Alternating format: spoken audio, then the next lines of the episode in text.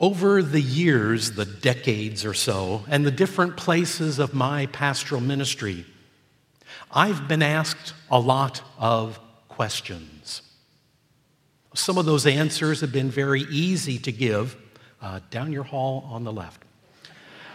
Others, well, simply have no easy answers. I always knew better than to share what I might have heard about someone else. And in my last church, I knew not to express my preference for the color of the new carpeting going into the sanctuary. I knew better than to engage in a dialogue about predestination as the prelude music began for the worship service.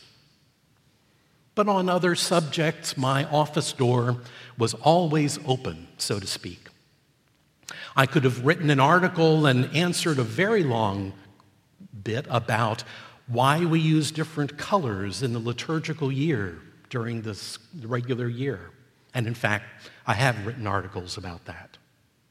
I often answered questions and discussed parts of our order of worship, including prayers of confession. That prayer in our order of worship tends to stir up a lot of feelings, a lot of emotions among the faithful. That prayer is part of our theology as Reformed Christians. But, well, it can make us feel uncomfortable. Oh, I believe that we acknowledge, at least in general, that we are sinners but, well, we don't want to get into specifics. We are okay acknowledging a general falling short of the glory of God, but that we have not been keen on specific sins being pointed out for us. We know we are not perfect, but well, let's just leave it right there. That parable in Luke is part of a series of parables about prayer. Today's reading is a story about two men who are at the temple to pray out loud in front of everyone. Did I say out loud? Did I say in front of everyone, out in public? Oh, okay, that doesn't strike as much fear as it, it might in other people. Pastors are kind of okay with that. We are sometimes asked to pray out loud and in public. But when we do so, we are speaking for the community. We are praying for the moment in time. We are speaking to God on behalf of all. We are not baring our personal souls for all to hear, especially the personnel committee. And of course, we pastors have heard more than our fair share of other people's confessions, indiscretions, sins of omission.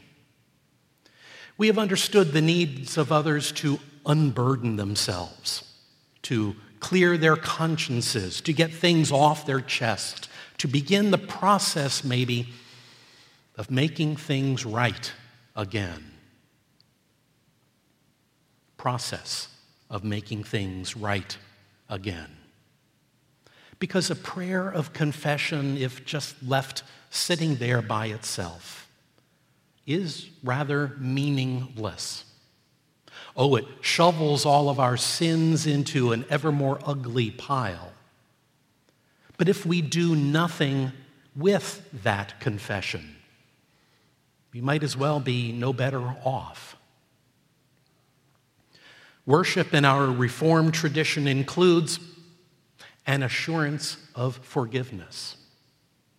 If scriptures galore, which teach us that of God's amazing love, and it includes that Christ died for us and that God will forgive. Yes, we all sin. We all fall short of the glory of God, but that through Christ we are forgiven. We sing a song of praise, we continue our worship, but then what? What is our takeaway from worship and from our confession? Has our chalkboard full of sins been erased? Has the etch a sketch been shaken upside down? Has that week's file been deleted from the computer? Are we different in any way because of our worship experience?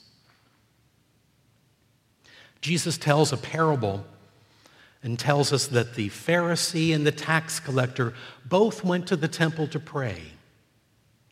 Now, we've no doubt heard enough sermons or sat in enough Bible studies to know that these two represented the extremes, the extreme ends of the spectrum of goodness and religious purity in that day.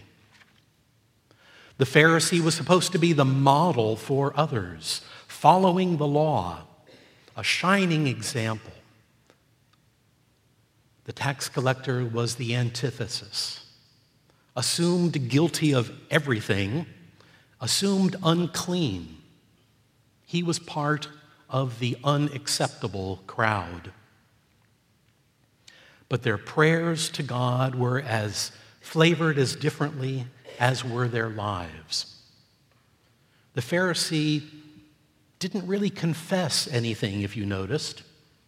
He thanked God, normally a really good thing. Thanked God that he was better than that other guy.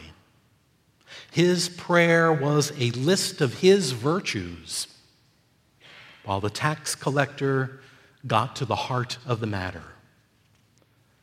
God be merciful to me, a sinner. Jesus' audience would have had no problem visualizing the two men in this parable and maybe even taking sides on the matter. But Jesus told them that it was the sinner, the tax collector, who went home that day justified. It was the sinner who had been honest to God, who had recognized his own sin, who had humbled himself. His prayer had been heard. The virtues, as taught by Jesus, were humility and honesty. Humility among our companions in life, and honesty with God. What do our prayers sound like? If and when we pray, even silently, are we building ourselves up? Or are we being honest to God and to ourselves? Jesus' caricatures of the Pharisee and the tax collector were, of course, the extremes and none of us would land on either end of that spectrum. But the parable opens up the possibilities of the righteous still being in need of repentance and of the sinner getting more honest with God. And that in between land is where we live. Yes, we are rather good people.